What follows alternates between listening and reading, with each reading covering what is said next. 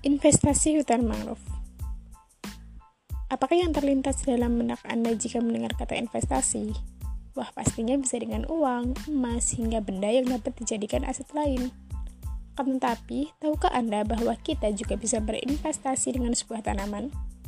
Kita akan mendapatkan banyak keuntungan jika mampu merawatnya dengan baik. Tidak hanya manusia yang bisa merasakan hasil investasi ini, ternyata juga ada makhluk hidup lain, seperti hewan, Mengapa? Karena mereka dapat memiliki habitat baru dan dapat melangsungkan hidupnya tanpa ada gangguan dari para pemburu. Selain itu, manusia akan merasa aman dan terlindungi. Jika ada pertanyaan, berapa besar kisaran tanaman yang harus diinvestasikan? Bagaimana jika satu saja? Satu tanaman belum cukup. Manusia dan hewan sangatlah banyak. Masing-masing dari mereka mempunyai kebutuhan yang berbeda, maka diperlukan ribuan tanaman untuk bisa disebut sebagai investasi. Tanaman ini memiliki karakteristik dan manfaat yang besar, dari mulai akar, batang, ranting, hingga daunnya. Dibutuhkan lahan yang cukup luas agar tanaman ini mampu tumbuh dan berkembang dengan sempurna. Saat bencana melanda, tanaman inilah yang menjadi benteng pertahanan dan pelindungan manusia terlebih jika manusia bertempat tinggal di sekitar pantai, teluk, dan sungai besar. Jangan ombak yang dahsyat menjadi ketakutan tersendiri bagi mereka. Oleh karena itu, tanaman ini hadir untuk menepis terjangan ombak dan sebagai sebuah ekosistem yang mampu memberikan keseimbangan pada lingkungan. Lalu, apakah nama tanaman ini? Tanaman ini bernama mangrove atau biasa kita sebut dengan bakau. Karakteristik Hutan mangrove meliputi marga rhizopora dengan ciri-ciri akar yang mencuat ke permukaan air atau tergenang air. Akarnya berjenis tunjang dan napas, tumbuh di wilayah perairan payau, campuran dari air asin dan tawar. Pertumbuhannya juga dipengaruhi oleh pasang surut air laut, memiliki kerapatan tinggi antar pohon mangrove yang satu dengan yang lainnya yang mana hal ini berguna sebagai penangkal erosi pantai.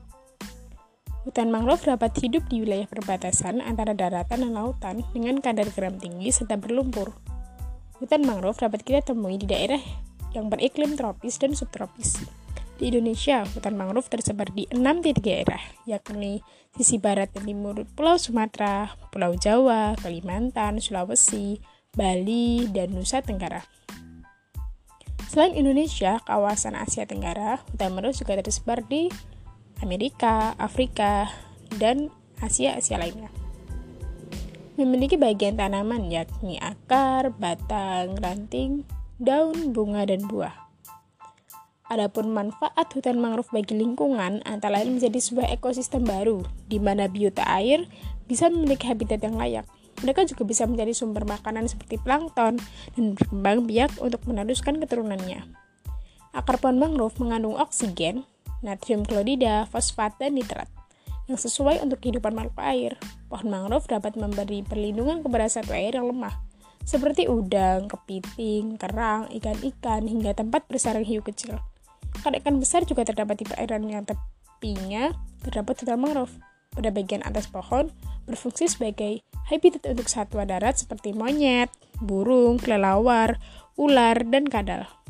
Di sekitar hutan mangrove juga terdapat burung pelikan, buaya, musang, hingga hewan pemangsa lainnya.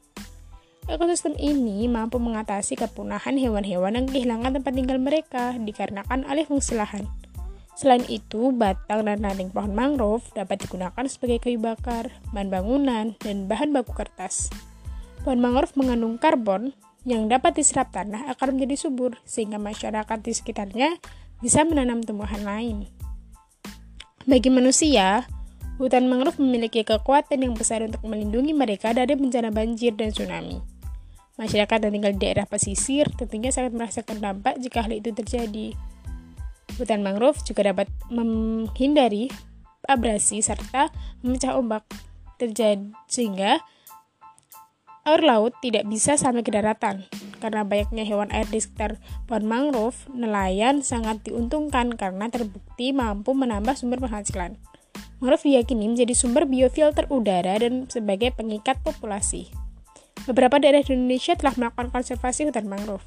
Sebelum diadakan konservasi ini, lahan tersebut seperti tidak ada jejak kehidupan makhluk air. dan rata-rata juga dipenuhi oleh banyak sampah. Mereka berhasil menggunakan lahan-lahan kosong bibir pantai untuk difungsikan menjadi hutan mangrove. Kesadaran masyarakat akan pentingnya menanam mangrove di daerah yang rawan dan berpotensi mengalami tsunami serta banjir harus selalu diupayakan. Pemerintah daerah dan pemerintah pusat dapat memonitoring perjalanan konservasi ini dengan melibatkan berbagai pihak seperti lembaga swadaya masyarakat, lembaga atau komunitas peduli lingkungan, dan menyosialisasikan gerakan tanam pohon mangrove kepada masyarakat pesisir. Karena bagi mereka yang berprofesi sebagai nelayan, tidak perlu lagi jauh-jauh berlayar untuk mendapatkan banyak hasil laut. Cukup di tepian pantai, teluk, dan tepi laut mereka sudah memperoleh minyak ikan. Abrasi juga dapat diatasi dengan mudah dari adanya hutan mangrove sehingga kekhawatiran masyarakat jika bencana itu terjadi dapat kita minimalisasi. Hutan mangrove nyatanya memiliki peran ganda yaitu sebagai pendorong kesejahteraan perekonomian masyarakat dan memiliki potensi terhadap ekologis lingkungan. Maka sangatlah penting untuk kita menginvestasikan hutan ini. Tentu ini bukanlah tugas bagi pemerintah daerah atau pemerintah pusat saja. Juga bukan hanya untuk masyarakat yang tinggal di daerah pesisir. Akan tetapi, tugas kita semua sebagai manusia yang memiliki jiwa sosial untuk lebih peduli terhadap diri dan lingkungan di sekitar kita. Memberi edukasi kepada masyarakat bahwa hutan mangrove memiliki manfaat yang luar biasa bagi kehidupan. Maka sudah seharusnya untuk melakukan reboisasi terhadap hutan-hutan pesisir yang gundul, serta di daerah tanah pesisir yang belum tersentuh oleh hijaunya hutan mangrove mengedukasi masyarakat agar tidak sembarangan menetapkan sebuah lahan pesisir sebagai jalan terbaik untuk membuka peluang usaha.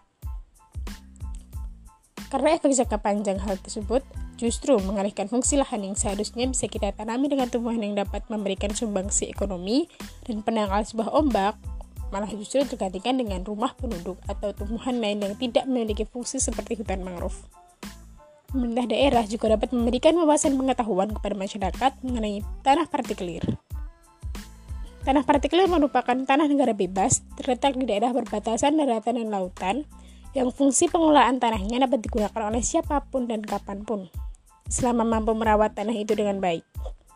Jadi, mari kita berusaha untuk menyelamatkan dunia dengan menyelamatkan hutan mangrove.